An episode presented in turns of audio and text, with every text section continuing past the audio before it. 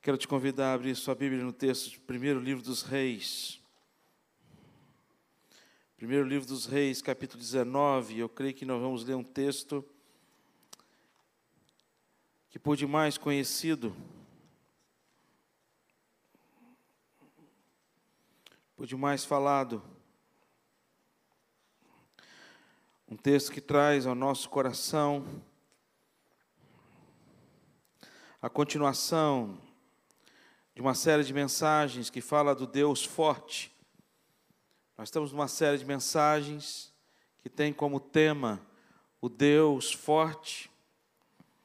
E hoje nós vamos falar um pouco a respeito deste Deus que se importa, ele se importa não apenas com as nossas fraquezas, mas esse Deus que se importa com as nossas crises. E quantas vezes nós passamos por diversas crises, e a grande pergunta é: será que nós, você sendo um cristão, você passa por crise? 1 Reis capítulo 19, versículos de 1 a 18, vai falar um pouco da vida de Elias. E vai dizer: Acabe fez saber a Jezabel tudo quanto Elias havia feito e como matara todos os profetas à espada. Então Jezabel mandou um mensageiro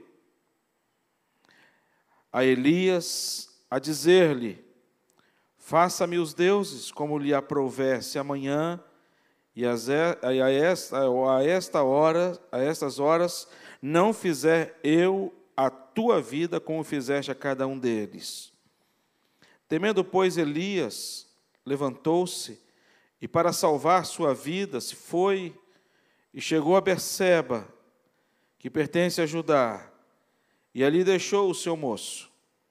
Ele mesmo, porém, se foi ao deserto, caminho de um dia, e veio e se assentou debaixo de um zimbro, e pediu para si a morte, disse: Basta, toma agora, ó Senhor, a minha alma, pois não sou melhor do que meus pais. Deitou-se e dormiu debaixo do zimbo, do zimbro. Eis que um anjo o tocou e lhe disse: Levanta-te e come.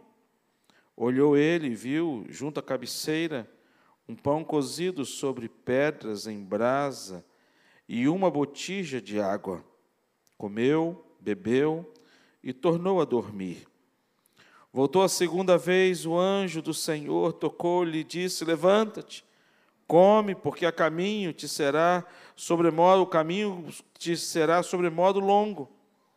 Levantou-se, pois, comeu e bebeu, e com a força daquela comida caminhou quarenta dias e quarenta noites até Horebe, o monte de Deus. Ali entrou numa caverna, onde passou a noite. E eis que lhe veio a palavra do Senhor e lhe disse: Que fazes aqui, Elias? Ele respondeu: Tenho sido zeloso pelo Senhor, Deus dos exércitos, porque os filhos de Israel deixaram a tua aliança, derribaram os teus altares e mataram os teus profetas à espada, e eu fiquei só e procuram tirar minha vida. Disse-lhe Deus: Saia e ponte neste monte perante o Senhor.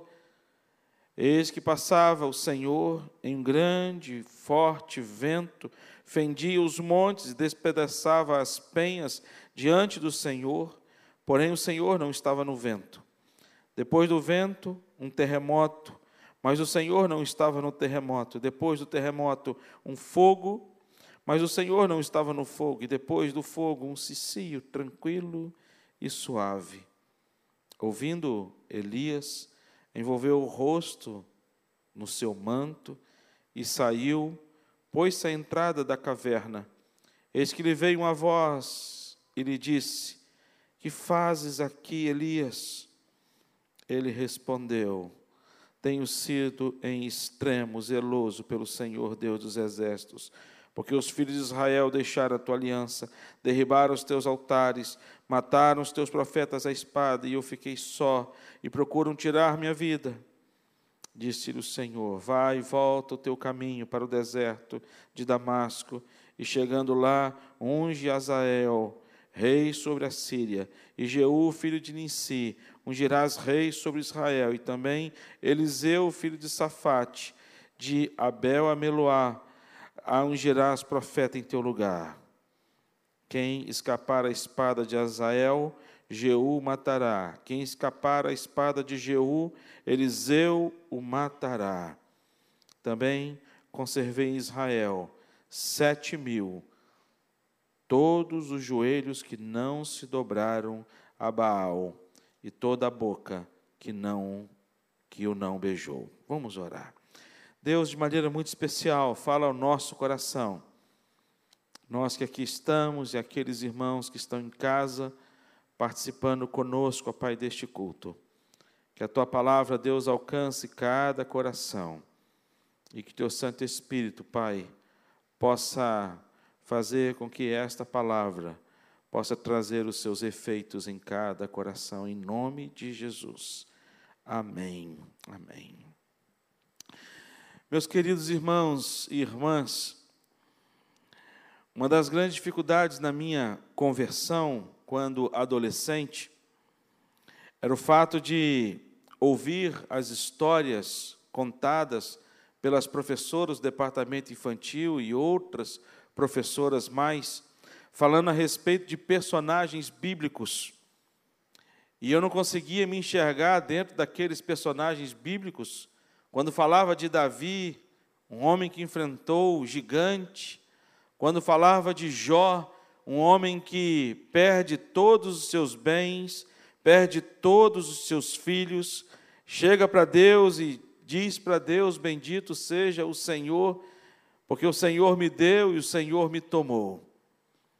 Quando olhava os personagens bíblicos, eu tinha na minha mente que eram super-heróis, pessoas dotadas de um poder e de uma capacidade sobrenatural, que eu não conseguia me ver diante daquela situação. E para mim, todo cristão era alguém que deveria ser dotado de todas aquelas capacidades.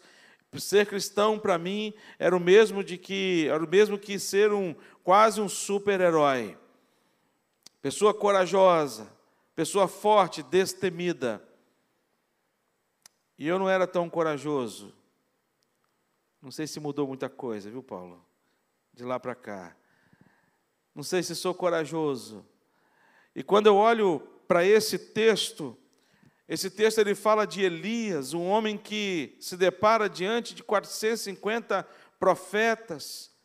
E quando ele se depara com esses profetas, ele desafia esses profetas de Baal, diante de uma coragem dada por Deus. E Elias, então, chega um determinado momento da sua vida, e nesse versículo 19, que ele mostra para a gente, ele apresenta para a gente a humanidade de Elias, as suas fragilidades. E como é bom a gente se deparar, e nós precisamos, irmãos, nós precisamos é, viver a nossa humanidade. Nós precisamos entender quem nós somos, formados por Deus, a imagem e semelhança de Deus, mas nós somos seres humanos. E como seres humanos que vivemos pós pecado de Adão e Eva, que foram expulsos do paraíso, nós seres humanos nós enfrentamos lutas. E quando eu olho para a vida de Adão e Eva, eles enfrentaram lutas tremendas. Eu fico imaginando a dor do coração de Adão e Eva. Quando Caim mata Abel. Eu fico imaginando a luta e a dor desses pais. Porque no coração de Adão e Eva não era apenas um filho perdido, não era apenas sepultar um filho, mas era sepultar um filho morto pelo seu próprio irmão. E o pior de tudo que eu creio que havia no coração, tanto de Adão e Eva, era culpa no coração deles, porque eles sabiam que toda aquela, toda aquela desgraça que aconteceu é fruto e resultado do pecado que eles cometeram. Quando a gente olha para e se depara com a nossa humanidade, a gente se depara com a nossa realidade. E qual é a nossa realidade? A realidade é que somos fracos, a realidade é que somos limitados, a realidade é que temos medo, que temos medo, a realidade de que em alguns momentos nós nos frustramos com a gente, com a gente mesmo, a gente se frustra com a gente mesmo. E eu creio que a pior frustração que existe não é quando você se frustra com os outros, mas é quando você se frustra com você mesmo. A humanidade ela revela que às vezes, em alguns momentos, a gente a gente desiste. E a humanidade ela tem, nós precisamos nos deparar com essa humanidade nossa, nós precisamos estabelecer essa humanidade, porque quando nós entendemos a nossa humanidade, nós passamos a compreender a grandeza e a soberania de Deus. E quando a gente entende a nossa pequenez, a nossa humanidade, a nossa, a nossa limitação e a grandeza de Deus, a gente consegue entender e ver uma diferença muito grande. E a gente passa a agir de maneira diferente. Existem muitas pessoas que têm dificuldade em, em se deparar com a realidade da sua humanidade. Tem pessoas que traz no coração uma confiança muito grande dentro do seu coração em que depositam a sua vida e as suas decisões tão somente na sua capacidade, nas suas estratégias, no seu pensamento e no seu coração. E como é bom a gente se deparar com a nossa humanidade com as nossas fraquezas, porque aí a gente entende o quanto Deus ele é infinitamente maior. 1 João capítulo 5, versículos 4 e 5, ele vai dizer o seguinte: Porque todo que é nascido de Deus vence o mundo. Todos que são nascidos de Deus, eles vencem o mundo. E quando a gente fala a respeito desse, desse triunfalismo, desse vencer o mundo, muitas pessoas esquecem que a sua dependência está em Deus. Muitos pais esquecem que a sua dependência está em Deus. Eu quero abrir um parênteses aqui, já fazer alguma, trazer uma, uma, uma, uma, uma aplicação. Você que é pai, não deixa de buscar o Senhor diante, não deixa de buscar a Deus e clamar a Deus pela sua família. Quando nós não buscamos a Deus na nossa casa, na nossa família, nós estamos acreditando a nossa força e a nossa capacidade, que ela é suficiente para criarmos os nossos filhos ainda nesse tempo de hoje. Mas aqui o texto ele vai dizer para a gente: olha, o que é nascido de Deus, ele vence o mundo, e esta vitória que vence o mundo é a nossa fé. Quem vence não é a gente, quem traz a vitória não são as nossas forças, mas quem traz a vitória é Deus. E o versículo 5 ele vai completar: Quem é o que vence o mundo? Senão aquele que crê ser Jesus, o Filho de Deus. Quem nos torna vencedor neste mundo que a gente vive não é a nossa capacidade, a nossa inteligência, a nossa altivez, mas é Jesus Cristo dentro do nosso coração. O que vai fazer a sua família vencer é Jesus Cristo estar na sua família. O que vai fazer você vencer é ter Jesus Cristo no seu coração. É isso que nos faz vencer o mundo, porque sem Jesus nós estamos derrotados. E aqui Elias ele prova essa a sua essa sua limitação, ele prova essa humanidade, ele vive essa crise. E o que fazer diante desta crise? O Deus que nós servimos, irmãos, não é um Deus que descarta as pessoas. E quando a gente olha para esta verdade, a gente percebe que Deus ele traz um cuidado muito especial para a vida de Elias e todo esse cuidado especial também é com as nossas vidas e nós vamos ver um pouco a respeito disso. Em primeiro lugar, nós percebemos que esse Deus que é forte, ele restabelece a nossa força física. Esse Deus que é forte, em primeiro lugar, ele restabelece a nossa força física. Olha o texto que nós lemos, 1 Reis, capítulo 19, versículo 5. Deitou-se e dormiu debaixo de um zimbro. Eis que o anjo tocou-lhe e disse: Levanta-te e come. Elias ele provou essa ação graciosa, milagrosa de Deus, onde Deus vai ao encontro dele. Ele foge da presença do Senhor, e ao fugir da presença, ele foge ali da, daquele local aonde ele estava sendo perseguido, e ele vai, deita-se debaixo de um zimbro, e ele faz uma oração a Deus, uma oração muito sincera, uma oração muito verdadeira, e na sua oração, ele chega para Deus e fala para Deus: Deus, eu não quero mais viver ele pede para si a morte. Ele fala: Basta, toma agora, ó Senhor, a minha alma. Eu não sei se você já viveu uma crise tão profunda que você chegou para Deus e disse para Deus: Senhor, chega. Você disse para Deus, como Jeremias disse para Deus: Senhor, eu nasci, eu nasci somente para poder ver, me, me, me, me envergonhar. Talvez você tenha dito como Jeremias, por que Deus não fui a minha, a minha mãe não foi a minha sepultura? As crises, elas existem. Mas diante de quando, quando Elias ele estava vivendo essa crise, Deus poderia ter ouvido no seu coração, assim, olha aí, poxa vida, estava tão bem, estava indo tão bem, enfrentou tantos profetas, teve tanta coragem, mas agora fraquejou. Deixa eu fazer uma coisa, escolher outro no lugar de Elias, esse aí já era, esse aí já pss, acabou.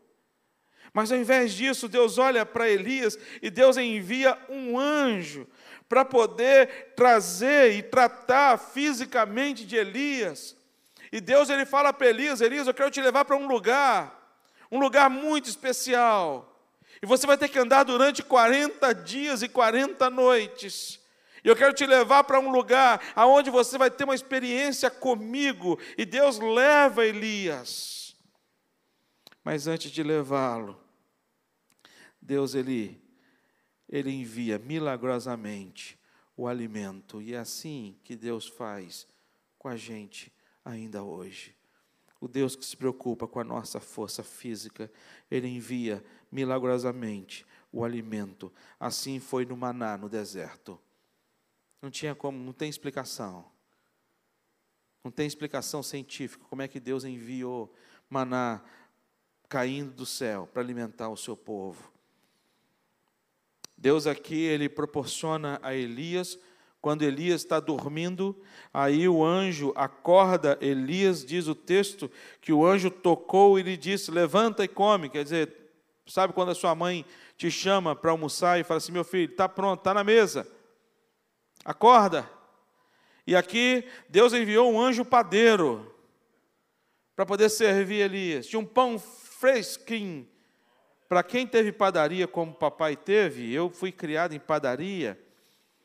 Meus irmãos, pegar um pão do forno, Paulo, sabe, passar a manteiga, a manteiga derretendo assim no pão assim, não tem uma coisa mais gostosa do que um pão quentinho, né, saindo, saindo do forno. E aqui Deus ele, ele envia esse anjo, e esse anjo prepara, fornece para ele água fresca.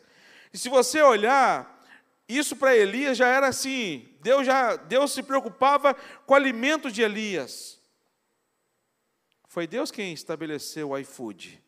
Quem trouxe o iFood, porque no versículo capítulo 17, certo? Versículo 6 vai dizer: "Os corvos lhe traziam pela pela manhã pão e carne, como também pão e carne ao anoitecer, e bebia da torrente.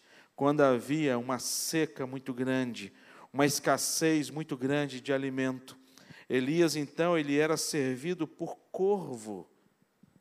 Corvo de manhã chegava, só, iFood chegou. Corvo à noite, iFood chegou. E não é só pão, não, era pão e carne. Deus, ele, ele alimenta Elias, porque Deus se preocupava com a força física dele. Quem te dá o alimento? Por que, que a gente agradece a Deus pelo alimento?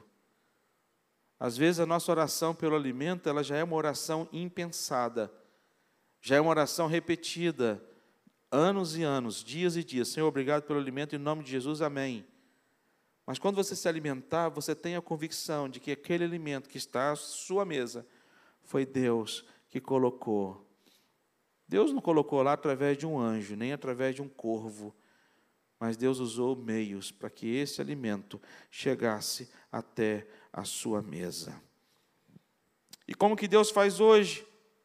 Deus ele usa, Deus não, não envia apenas milagrosamente o alimento, mas Deus ele usa a sua igreja por isso que o salmista, no Salmo 23, ele vai dizer: O Senhor é meu pastor e nada me faltará. Ele vai dizer: O pão nosso de cada dia dá-nos hoje. A gratidão do salmista, salmista aqui como rei, como dono, proprietário de todas as coisas, mas ele olha para um simples gesto de amor, de cuidado de Deus, que é o pão de cada dia que Deus abençoava, Deus fornecia, e ele vai dizer: Senhor, obrigado porque, pelo pão de cada dia que o Senhor nos dá hoje. O texto que nós lemos, Lemos um texto de Atos dos Apóstolos que falava como a igreja ela vivia, mas em Atos 2:46 ele vai dizer: "Diariamente perseveravam unânimes no templo, partiam pão de casa em casa e tomavam suas refeições com alegria e singeleza de coração." Deus se importa com a necessidade física da, dos seus filhos e Deus levanta a sua igreja. Quando a gente olha para a igreja de, de Atos dos Apóstolos, nós vemos a instituição dos diáconos. E por que, que houve a instituição dos diáconos? Porque haviam irmãs e famílias que não estavam sendo servidas, irmãs que eram viúvas, gregas, que estavam passando necessidade, que não tinham o que comer em casa. Então os apóstolos se reúnem e falam assim: olha, nós não estamos dando conta. Existem pessoas que não têm pão em casa.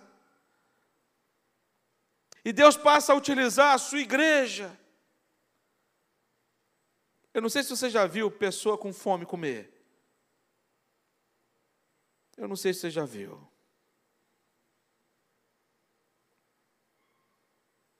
Às vezes a gente olha para determinadas coisas que a gente não dá valor, mas na hora da fome. Eu lembro quando eu fazia seminário, eu estava vindo de Campinas para Vila Velha e eu estava com muita fome. Eu estava com dois reais no bolso. Na parada lá em Queluz, que o ônibus parava, eu saltei do ônibus, Paulo, e fui lá para poder ver o que eu podia comprar com dois reais. Já naquela época, eu não conseguia comprar nada de comer, a não ser bala a não ser bala. Coxinha era R$ 2,50. Eu falei assim, por 50 centavos. E voltei para o ônibus, com fome. Sentei no ônibus, e aí Deus manda anjo.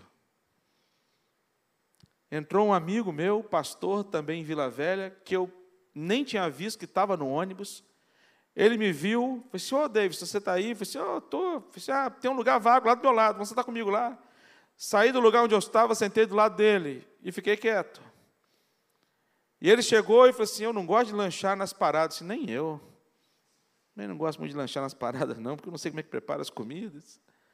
Aí ele falou assim: David, só tenho aqui dois pacotes de biscoito maisena. Que é um.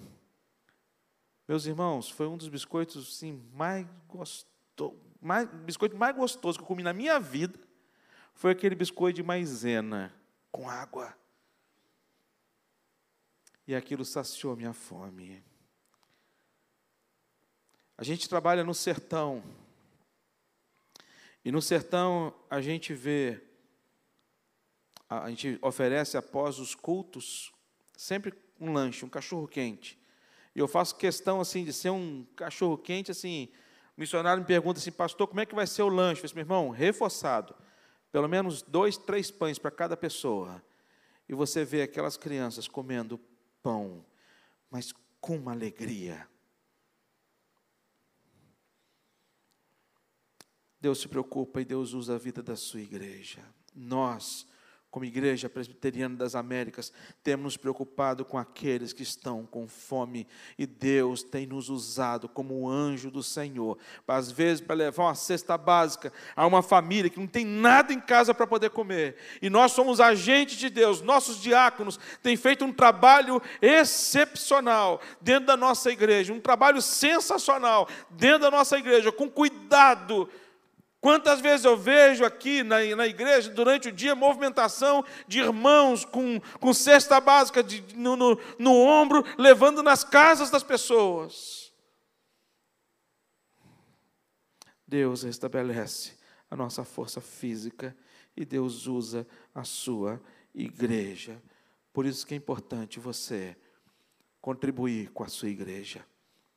Por isso que é importante a sua fidelidade nos seus dízimos, nas suas ofertas, para que nós, igreja, possamos levar o amor de Deus a pessoas que tanto precisam e tanto carecem. Porque se a gente não fizer, Deus levanta ímpios para poder fazer no nosso lugar.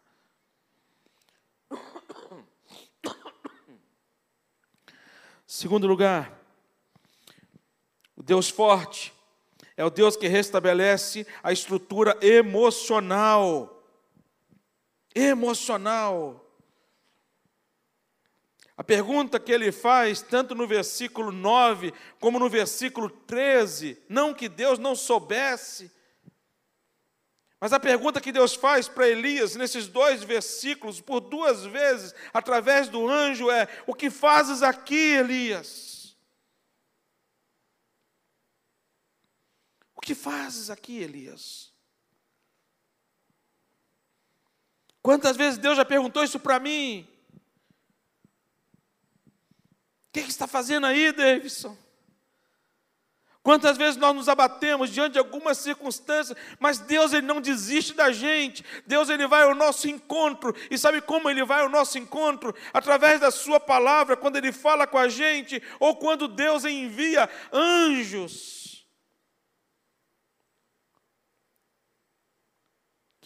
que é a sua igreja, para poder chegar para a gente e perguntar para a gente: como é que vai você? A situação de Elias, uma situação de extrema fragilidade, um homem de Deus, mas que apresentou alguns sintomas dessa fragilidade humana. Que fragilidades eram essas? Depressão, desejo de morte, perda de apetite, falta de controle, excessiva alta piedade, permaneceu imóvel, mesmo diante dos fatos sobrenaturais que ele já havia visto da parte de Deus. Mas Elias, e todos nós estamos sujeitos a passarmos por momentos assim. Lembra de Ana? Mulher angustiada de alma. Quando, quando eu olho para alguns textos da Bíblia, e eu percebo como que, que a humanidade ela é revelada através das palavras, da palavra do Senhor. Olha o Salmo 42. Foi um salmo escrito pelos filhos de Corá. Eu quero pedir licença para ler esse salmo com você. Ele vai dizer: Como suspira a corça pelas correntes das águas, assim por ti, ó Deus, suspira a minha alma. A minha alma tem sede de Deus, do Deus vivo. Quando irei e me verei perante a face de Deus? As minhas lágrimas têm sido o meu alimento, dia e noite. Olha o que ele fala. Talvez essa tenha sido a sua realidade, meu irmão, minha irmã. Ele vai dizer: As minhas lágrimas têm sido o meu alimento, dia e noite, enquanto me dizem continuamente: O teu Deus, onde está? Lembro-me destas coisas e dentro de mim se me derrama a alma, de como passava eu, como a multidão de povos e os guiava em procissão à casa de Deus. Entre os gritos de alegria e de louvor, multidão em festa. Ele vai dizer: Eu era líder, líder do louvor, eu que conduzia o louvor da, da multidão, quando eles iam caminhando para Jerusalém, para poder realizar as festas, um povo alegre, festeiro, momento em que eu estava feliz, contente, jubiloso. Eu lembro dessas coisas. E ele pergunta: Por que estás abatida, ó minha alma? Por que te perturbas dentro de mim? E aí ele vai começar a falar: espere em Deus, espere em Deus, espere em Deus, pois ainda o louvarei, a Ele o meu auxílio e Deus meu, aleluia. Ele vai dizer: Sinto abatido dentro de mim a minha alma, lembro, portanto, de ti, nas terras do Jordão, no Monte Hermon, no, no outeiro de Mizar. Um abismo chama outro abismo, fragor das tuas catapultas, dupas, todas as tuas ondas e vagas passam sobre mim. Contudo, o Senhor, durante o dia, me concede a sua misericórdia, e à noite comigo está o seu cântico, uma oração ao meu Deus da minha vida. Digo a Deus, minha rocha, por que te me olvidaste de mim? Porque hei de andar lamentando sob a opressão dos meus inimigos esmigalham-se os ossos quando os meus adversários me insultam, dizendo: O teu Deus onde está? Por que estás abatido a minha alma? Porque te perturbas dentro de mim? Espera em Deus, pois ainda o louvarei. A Ele o meu auxílio e Deus meu. Nosso Deus que se preocupa não apenas com a nossa com o nosso alimento físico, mas o nosso Deus que se preocupa com a nossa estrutura emocional. Em terceiro lugar, Deus forte é o Deus que restabelece o nosso trabalho, a nossa missão, Deus, ao restabelecer a força física de Elias, Deus, ao restabelecer a, emo, o, o, lado emocional, a estrutura emocional de Elias, ao conversar com ele, mostrar para Elias o quanto ele é amado, quanto ele é querido, quanto ele é cuidado. Deus, ele chega para Elias e diz para Elias: Vai, volta ao teu caminho para o deserto de Damasco, e chegando lá, unge Azrael, rei da Síria, e aí por diante. 1 Reis, capítulo 19, versículo 15. E por que, que Deus faz isso com Elias? Por umas questões muito importantes. Algumas questões importantes. A primeira dela, primeira delas, porque para Deus nós somos únicos. Para Deus nós somos únicos. Únicos no que se refere ao seu relacionamento pessoal. Deus se relaciona pessoalmente com você. Segunda coisa, de, que se refere ao propósito. Deus tem um propósito na vida de todos nós. Todos nós temos um propósito. Você que está participando deste culto em casa, Deus tem um propósito na sua vida. E como disse Jó, que Deus, Ele, nada e ninguém pode frustrar os propósitos de Deus, os planos de Deus sobre a nossa vida. Porque esse relacionamento único, porque Deus ele tem uma missão para cada um de nós. no que refere ao relacionamento, propósito e missão. Deus tinha uma missão na vida de Elias, e essa missão, ela deveria ser cumprida na vida de Elias. E se você for pegar os personagens bíblicos, eu podia aqui pegar esse ponto do texto dessa pregação e aplicar esta, esta parte desta pregação em diversos outros personagens bíblicos. Nós falamos na quinta-feira retrasada sobre Jonas. Podemos aplicar esta mesma, essas mesmas, esse mesmo ponto ah, sobre a vida de Jonas. Nós podemos aplicar sobre a vida de Pedro, que nega Jesus Cristo. Nós podemos aplicar sobre a vida de Paulo. Nós podemos aplicar sobre a vida de Levi, que foi Mateus, um publicano, onde Jesus vai à casa de Levi, e eles olham e dizem, mas espera aí, você está comendo com um pecador? Jesus, esse Jesus que vocês dizem que é o Messias, ele vai na casa de um pecador, porque Deus tem propósito e Deus tem uma missão específica que Deus não abre mão, assim como Deus tem na sua vida. Em quarto e último lugar, o Deus forte é aquele que restabelece a companhia, é o Deus que não nos deixa sozinhos quando ele vai dizer: Também conservei em Israel sete mil, todos os joelhos que não se dobraram a Baal, toda a boca que não beijou. Porque a dor de Elias era qual? Quando ele, ele vinha trazer a sua queixa, ele vai perguntar a Elias por que está aqui, e Elias, a resposta dele sempre vai ser: Tenho sido extremamente zeloso para o Senhor, Deus dos exércitos, mas os filhos de Israel me deixaram. Os filhos de Israel deixaram a tua aliança, derribaram os teus altares, mataram os teus profetas à espada, e eu fiquei só. Elias achava que ele estava sozinho. E talvez essa seja a sua sensação.